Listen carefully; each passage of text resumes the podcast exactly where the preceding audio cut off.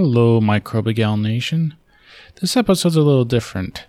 It's a bonus one where I went on to the podcast In Plain English, where I talked with co-host Jamie and guests Nicolas and Raymond, and I talked about my paper that was published in 2020, where we looked at how gut bacteria can protect against cholera infections. I really enjoyed myself, and I hope you enjoyed the episode too. Remember, go check out their website, and we'll link it in the show notes. And I hope you and your microbes enjoy this episode. Till next time, everyone.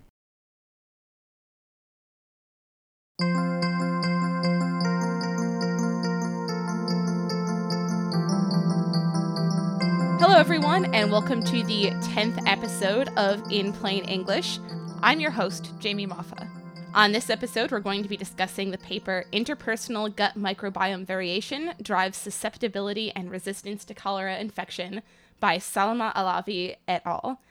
Presenting this paper is Jonathan Mitchell. Jonathan, would you like to introduce yourself? Hi, I'm Jonathan Mitchell. I was a graduate student back in 2020 when this was published. This was actually my master's thesis is in this paper. Currently, right now, I work in the biotech or the pharma industry at Takeda Biosciences, and I work developing a biotherapeutic for gut disorder. Pretty much that is, in layman's terms, a probiotic, more or less, that's FDA regulated and clinically proven. We're getting close to phase 1 trials too, so excited about it. That's very exciting, yeah. Joining us for this conversation are Nicolas Scrutton Alvarado and Raymond Uymatiao. Nick, Ray, would you like to introduce yourselves? Oh yeah, my name's Raymond. I'm a rising second year at the Virginia Tech Carilion School of Medicine, and I'm excited to be discussing this paper with all of you. Yeah, hi everyone. I'm Nick. I'm a rising fourth year PhD candidate at Northwestern University in the Department of Neurobiology, where I study cerebellar development. Well, without further ado, John, take it away. I guess I will start by saying what is cholera infection. So I don't know if people are aware of this or not, but Vibrio cholerae has been around for a long time. That's a bacteria that causes cholera infections. You may have heard of John Snow and the Broad Street Pump. That is probably the one of the most well-known stories back in the 1700s, 1800s? That's when there was an outbreak in London, and this person was able to pinpoint where the infection was coming from, and it was really the start of epidemiology, but that's a completely different story. So what this disease is it really affects areas that don't have water treatment well established, so it's developing countries that actually have monsoon seasons, and it affects millions annually. And so, like I said before, it causes a severe diarrheal infection. The way it does this is it has like these two genes that really, or these two virulence factors. These are things that the bacteria will express once it's in the body to really help it. One is called the toxin co-regulated pilus, and the cholera toxin. Now, the pilus is what the bacteria uses to hold onto the lining of your intestine, and the toxin is actually this toxin that causes the diarrhea. This will actually come in play later on in the paper. Saying that, this is kind of where the gut microbiome comes in. And for those that don't know, the gut microbiome is really the consortium of all different microbes in your gut. It's very dynamic, and we still don't know more than a fraction of what really is going on in there. The theory behind this paper is healthy, quotations for healthy, because there's no definition of what a healthy gut microbiome is. There's only really what a unhealthy or dysbiotic microbiome is. Now, what is the difference between the two? A healthy is generally considered healthy when it has a lot of different microbes. You're talking about hundreds to thousands of different species, while a dysbiotic is a lot less. So there's a lot less species and a lot lower amount of bacteria overall. So the theory behind this paper, just based off of previous studies, is it the microbiome that's helping prevent cholera infections or helping mitigate cholera infections?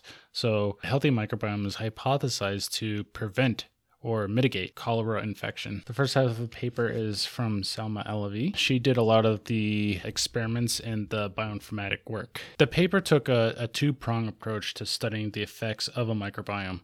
It involved the construction of a microbial community. So this was an artificial microbiome that we created in lab. And the second involved studies with, you can call them FMTs, which are fecal microbiome transplants. So this was actually human feces that was taken from a person and transplanted into a mouse. How do you create a synthetic microbiome? Is there like a requirement for what a microbiome is?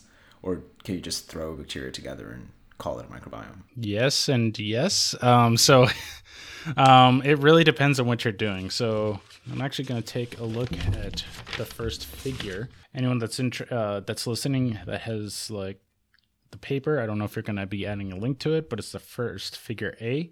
You can download the paper on our website at inplainenglishpod.org. If you want to come along with everyone and take a look at the first figure. So we have our model microbiome. Now, so this was actually developed based on previous studies, previous research, and also looking at the composition of the quote-unquote healthy human microbiomes that were collected in the U.S. We have a resistant, which is, supposedly that will prevent cholera infection, and dysbiotic or susceptible. You know how I told you that healthy has more diversity or more species? Well, so our resistant microbiome has a lot more, and their species that are picked to represent, it can't fully represent, but it's supposed to represent what is found in a healthy microbiome. So these are species that are found in genera that are commonly found in healthy microbiomes. And the same can be said for a dysbiotic. Yeah, in essence, these are representative of what has been seen before, along with what we saw in the human fecal microbiomes that were collected. You can't fully create a human microbiome because, like I said, you're taking hundreds and thousands, and who can really grow all that up at once and then create that? So you have to kind of settle with this representation of what there is. In these previous studies also, there's a lot of studies of cholera are actually conducted in Bangladesh, which sees a lot of cholera infections, or it's still endemic in that area, I believe, to this day. One way to look at microbiomes is like how it differs from person to person, right? It can differ between you and me, or even the people we live with. So, as I described, we had these complex or these resistant and dysbiotic.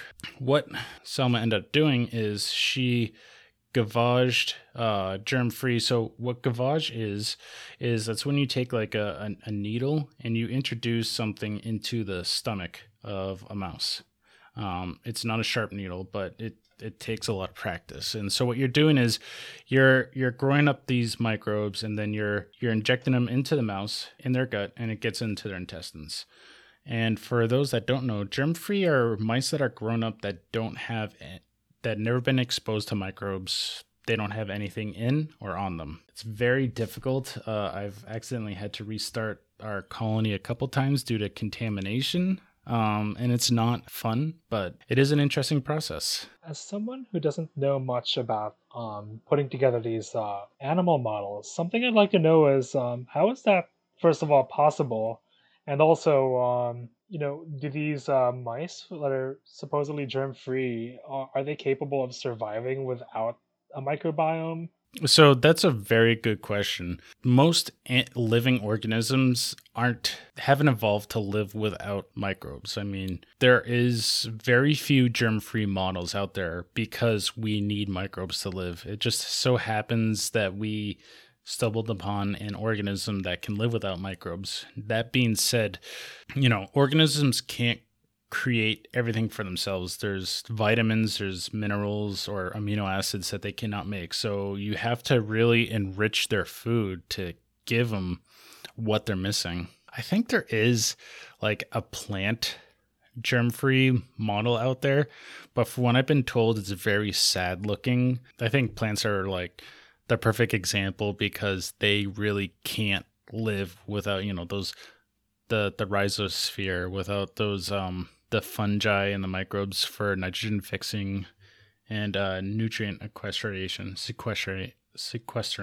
That's incredible. If this is something you'd like to go into, would you be okay with explaining how you prevent these mice from accidentally acquiring a microbiome through bacteria that just happen to be around them? You have to grow them and keep them in a bubble. There's different ways to, it's called sterilization. It's removing any microbe from the environment, from the inside. What we ended up using was a compound called Clidox. And it's if you were to give bleach steroids, that's all I can really describe of what it acts like. It kills everything. So you set that up, you put the mice in there, and then you pretty much have to, what you do is you have to, what's called autoclaving. You have to put any food under high pressure and heat to kill anything that might be in there. Got it. Thanks for introducing this germ-free model for me, because the idea of it's just so out there. The reason why it works for microbiome is you need to account for as many variables as possible, right? And guts naturally have a lot of microbes, so you need to make sure they're not in there. We're transplanting human microbes into an animal, and there are studies out there that show that if you don't clear, if you don't remove the microbes of that animal, what you're putting in is won't what they call graft. They won't stay in the gut. The mouse hasn't evolved to have those microbes, so its natural microbiome is going to kick whatever you put in out there. Where do you start? Because I was thinking about a germ-free mouse has to be born to a germ-free mouse mom, but then how do you basically chicken or the egg? Where does this whole process start? So I believe how it started. So what we got is, luckily I didn't have to do this, but we got germ-free mice. They were actually shipped to us. How they did it was, I believe, through C-sections originally. It is believed that the placenta, the amniotic fluid is germ-free. So if you don't contaminate that, you can possibly have a germ-free mouse. And I'm assuming they then gave it to a mother that was to foster, that was given a bunch of antibiotics to clear out their system. And then if you look, it's pretty crazy. The first germ-free system they had is you had to put a space outfit on, walk through surfactant into another chamber and just take care of the animal there. I think it was the 60s or something like that. It was insane looking. Going back, so we had, these resistant susceptible community members, right? And then what we did is we gavaged them into mice, and then we subjected them to cholera. And we found that those that had the resistant microbiomes showed a significantly lower amount of cholera. It was not able to colonize nearly as well as the susceptible or the dysbiotic. And we also found that the dysbiotic bacteria, if we actually gave them the resistant microbes, they were able to recover. They were able to have a lower amount of cholera. So if you look in, I believe it's figure 2A, it's kind of strange. You look at it and obviously the resistant microbiome shows a lot less cholera, but if you mix the two communities, it's even lower. I don't think we really address it in the paper. We never figured out why. It might be because it's even more complex. You have even more species.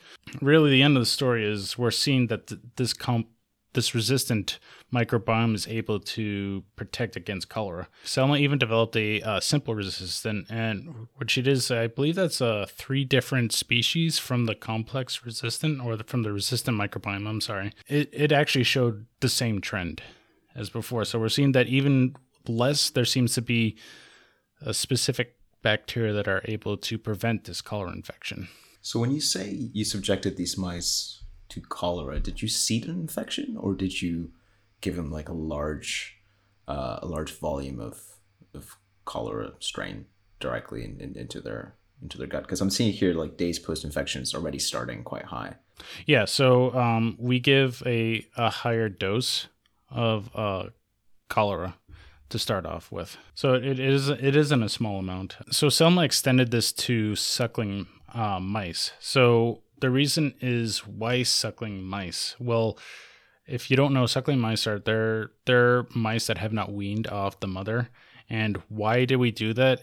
It's because their gut is closer representation of the human gut, even in terms of cholera infection. So in the adult mouse, you can colonize with cholera, but they're not going to show those virulence gene activation in adult mice for whatever reason. But you do see that in suckling mice. So because of that, we want to study like these virulence genes a little bit. And so what Salma did is she was able to clear the suckling mice microbiome with antibiotics prior, and then was able to gavage in these communities that we defined. She did some experimentation that showed that any residual antibiotics wasn't having a significant effect. Now, what does this have to do with infection? Well, we looked at a gene. It was called, the TCPA. But that's one of the genes involved with both the pilus and the toxin formation. And we saw a almost a log-fold reduction in the resistant communities as compared to the dysbiotic communities. So the like expression of this cholera gene went down in mice that had the resistant microbiome as compared to ones that had the like dysbiotic, not resistant microbiome. Right, exactly.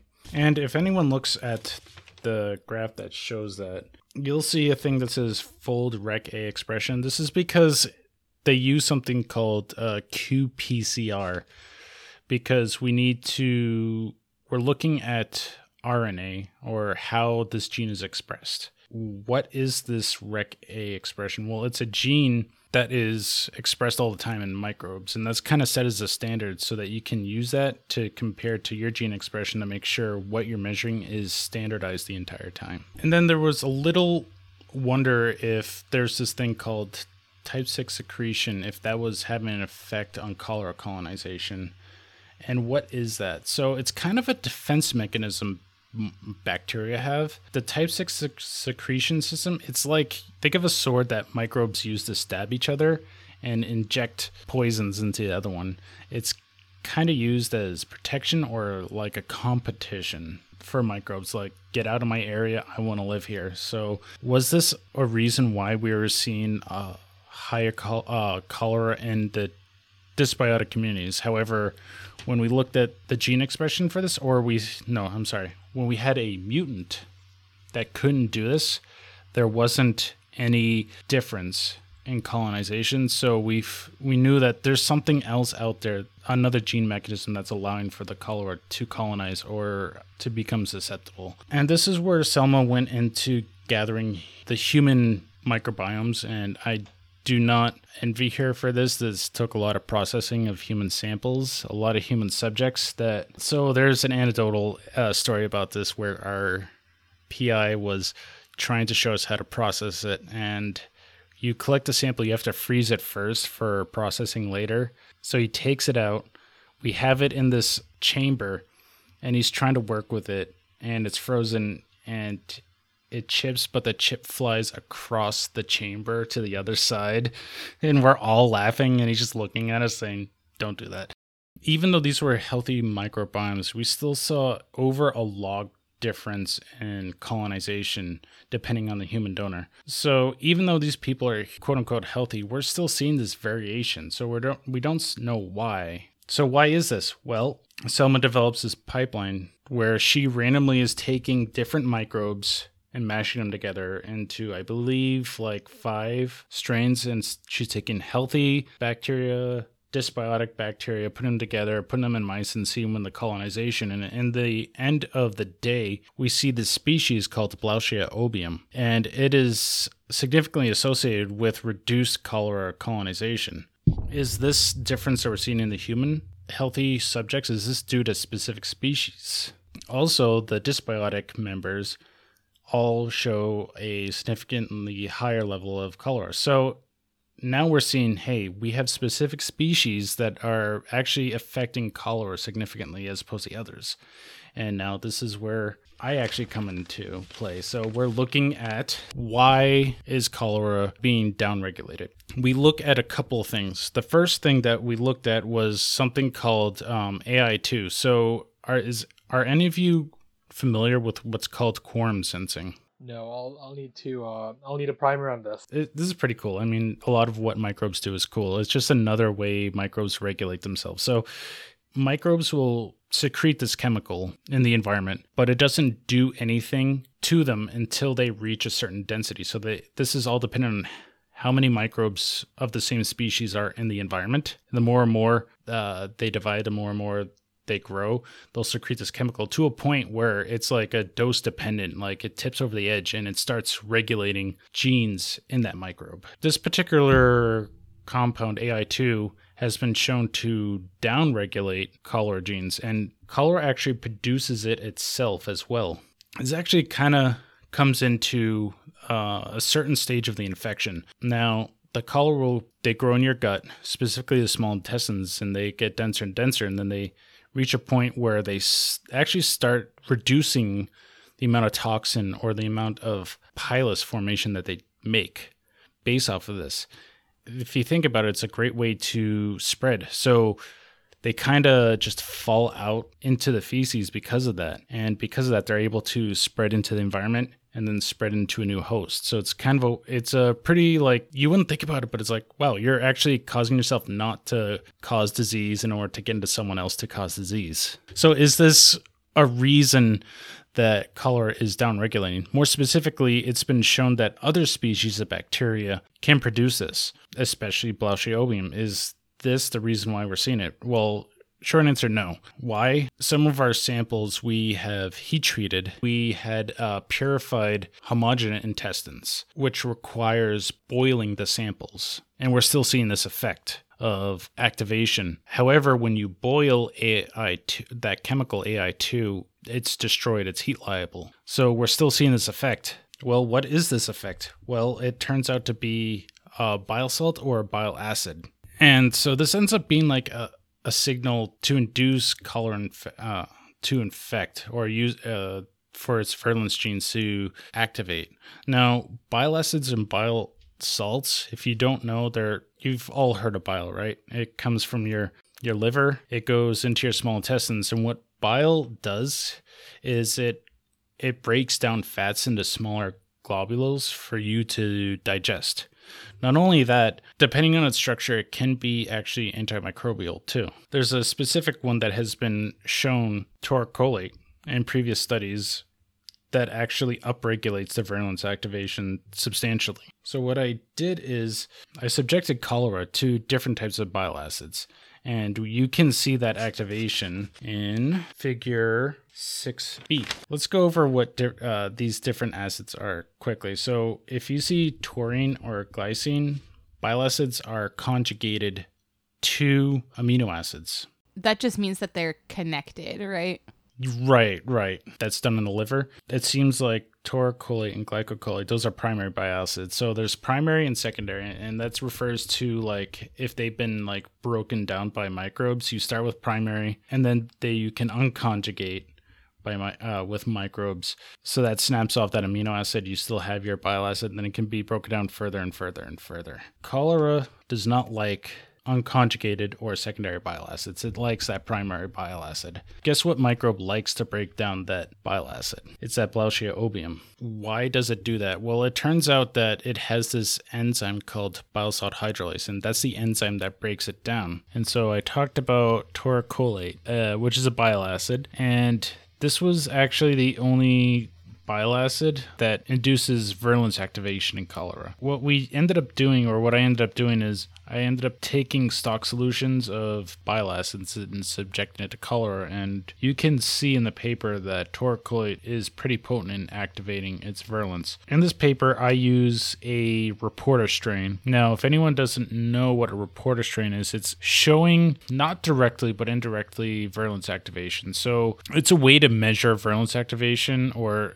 it's a way to measure something through some sort of assay. So we used a reporter strain of cholera that had antibiotic resistance to a particular antibiotic, and it had part of one of the virulence genes on it. So in theory, the bile acid will cause the antibiotic resistance to build up in this strain and prevent death when I subject it to the antibiotic resistance, or to the antibiotic, I'm sorry. So the more the bile acid that is there, the more the activation of this resistance. We can see that torocolloid can activate virulence activation. We can see that through this reporter strain. I subjected all our strains to the bile acid, the bile salt, and then I took that supernatant, or the liquid, from the culture I was growing with that bile acid, and then I subjected cholera to it. I have a question about torocolloid. Is it an endogenous bile salt that's like just naturally produced in humans or mice, or is it something that's induced by cholera infection? Because it seems counterintuitive that like a human component is something that makes it more susceptible to infections. You'd think that would have been evolutioned out over time. So it is naturally produced in humans. Something that important for fat digestion would just be too difficult to evolution out. So despite the cholera existing, I have a feeling that it just had to stick and continue existing. I think it's harder for humans because we reproduce so much slower than bacteria to select out for that, especially since cholera is not endemic worldwide too. We don't have that pressure constantly. But cholera has been around for a while, right? I know nothing about the history of cholera infections, but the oldest known writing of it is actually in a temple in India. So they believe it actually started in the Ganges River, originated from the Ganges River, because there's a temple in India that kind of depicts similar symptoms to cholera. I think that's like over 3000 BC. I'm wondering if you have a take on this, knowing that Blautia obeum can actually like confer some kind of cholera resistance. Would it be a reasonable public health intervention to get this bacteria in more people's microbiomes somehow? That's a great question. This is actually a complex situation because not only do you have a microbe, but you also have nutritional needs and how much nutrition areas can get to, right? Not only is it antibiotics or pathogens that affect your gut microbiome, it's also food, the availability of food, like malnutrition is very detrimental. Ideally, yes, but not only do you have nutritional and malnutrition as being a factor, you have to be able to get Blautia obeum to everyone or to populations without it dying, which may be the hardest part, actually. I'm actually experiencing that because as a biotherapeutic at my work, we need to be able to do something that's called lyophilization, or dry it out and put it in a pill. And to be able to keep that microbe alive is actually a lot more difficult than you would think. Oh, so we can't just spray this on a common kind of food in an area where cholera is endemic and hope that works to reduce the amount of cholera. The thing about gut bacteria is a lot of them, I can't remember for Blautia obeum, but a lot of them are considered strict anaerobes where oxygen actually kills them. And so you need to be able to preserve them in a way to minimize like oxygen exposure to get them to other people. Ideally, like I said, a lyophilization or drying out would be a way to do that. Does that protect them from the oxygen? It depends on how you're preserving them. Oh, so I guess there goes the idea of like just spraying it all over some kind of common grain like rice or corn or wheat or whatever.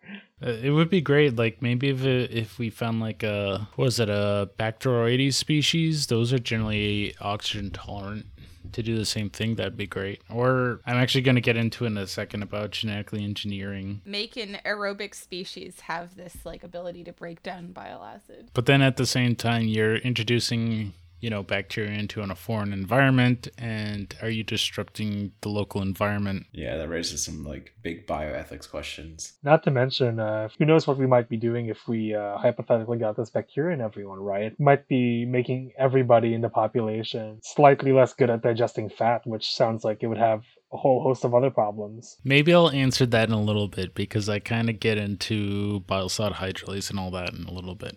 So we know that taurocholate, both published in this paper, we see that taurocholate or taurocolic acid induces these virulence genes to become active. So what I did is I took PBS, that is phosphate buffered solution. So that's just a solution that is resistant to acid to change in pH. I added this bile salt taurocholate to PBS, and then I added a standardized amount of bacteria to it from each strain. And if you look at figure 6b, you can see the effect. What I did is I took after 24 hours, I spun down those samples, took what's called the supernatant, which is just like the liquid. So when you spin down microbes, you can get a pellet, and all the liquid above that pellet is called supernatant.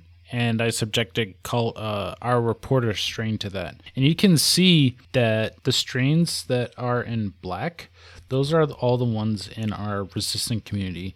And you can see varying effects of virulence activation. There's a couple of strains, particularly Blautia obeum is pretty low, and also B. vulgatus is also low. And interestingly, you see the dysbiotic, they show higher virulence activation. So we're seeing strains, particularly Blautia obeum, that does not have, or that is inhibiting this, and we know it's not AI2. And so we're also able to replicate this in intestinal homogenate, which is figure 6a.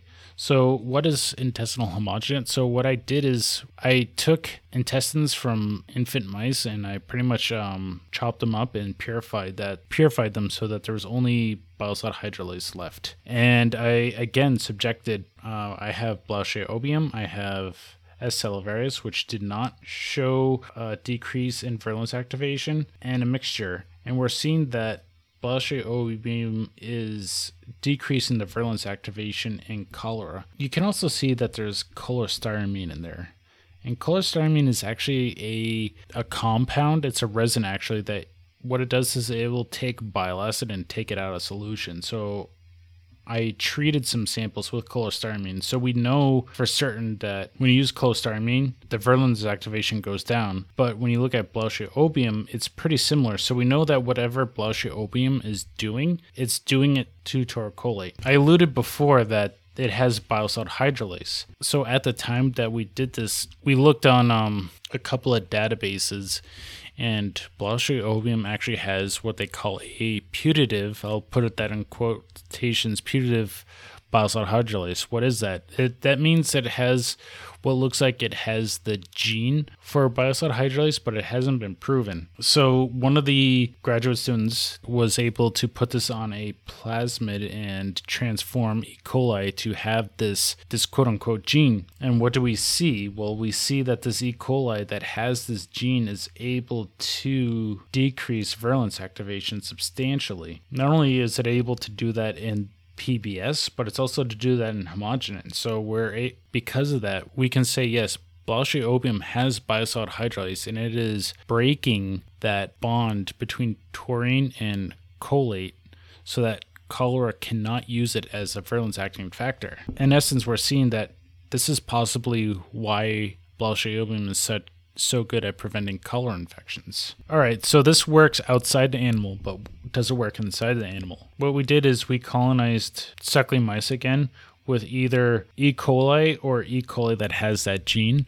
And if you look at figure 6F, you can see that there's a significant difference in the cholera per mouse. So in the end, we were able to show that, yeah, this gene does have a significant effect on cholera, and I was really happy when that one worked too. I was like, yes. But bile salt hydrolase isn't all created equal either, and we go into this a little bit in the paper. So there was a paper that was published, I believe, in 2019 that grouped biosod hydrolase into different classes based off of their, I believe it's their amino acid composition. So it's based off of their amino acid composition. So the amino acids of proteins actually dictate how it's shaped, and changes in amino acids can affect how that protein works. They showed in that paper that these different types of biosod hydrolases affect different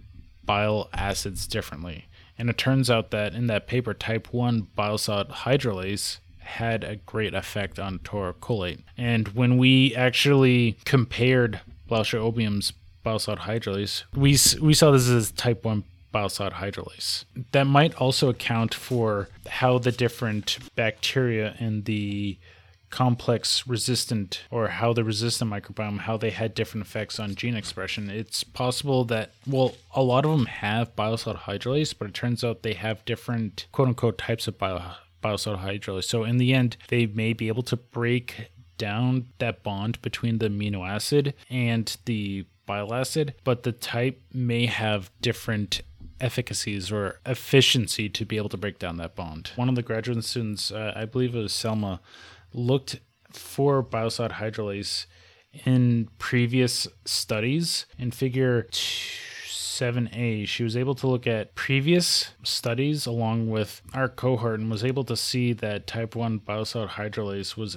actually, those that had cholera diarrhea had very low amounts, and our healthy control had higher amounts. So it's kind of suggesting that maybe those that are susceptible to infections of cholera have low amounts of this type 1 biosod hydrolase in their gut microbiome. And not only is this true in diarrhea or dysbiotic microbiomes, it's also true in healthy microbiomes. The reason I say that is the figure next to it, or figure B, is I took a subset of those human microbiomes, or the human fecal samples that Selma had collected, and I subjected taurocholate to it. And you can see different names on here where it says taurocholate, cholate, and cholate.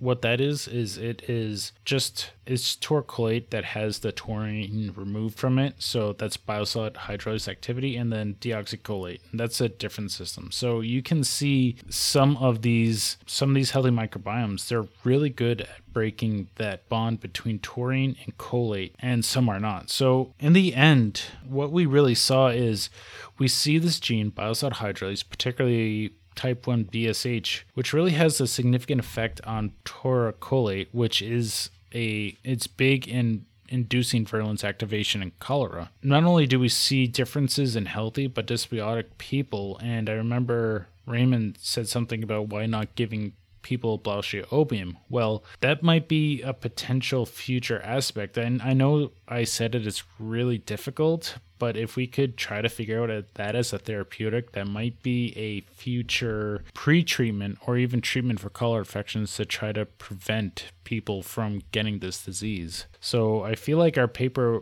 did pretty good in showing that this enzyme was pretty good at prevent, or at least downregulating cholera to help prevent infections. The only other thing that we could have done, but this requires a lot of funding, is to get human subjects. And there has been human subjects willingly to get cholera infections, but that requires a hospital stay and a lot of funding. And that's something with someone that has a lot more money. Yeah, that sounds like it would be an incredibly difficult challenge study to put together.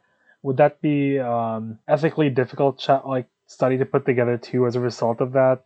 Because you're giving people something that can be pretty dangerous? I think it depends on the pathogen. So I will say for Vibrio cholerae in the US, probably not. So I say that because the biggest treatment for cholera infections is hydration therapy. And you're talking about, like saline, some of the severely dehydrated saline IV, or you can take those drinks that have like a lot of electrolytes. In the hospital setting, I would say it's pretty not, the chances of death are very low. You can get, if you're well hydrated, 3 or 4 days, you'll start seeing the cholera infection subsiding, and you should be not pooping yourself constantly in a couple days after that. ethically, like, you obviously need to make sure people are well informed before doing that. But if it's in the hospital setting, I would say it's pretty safe. I will say, like, another pathogen that is actually not related to cholera, but related to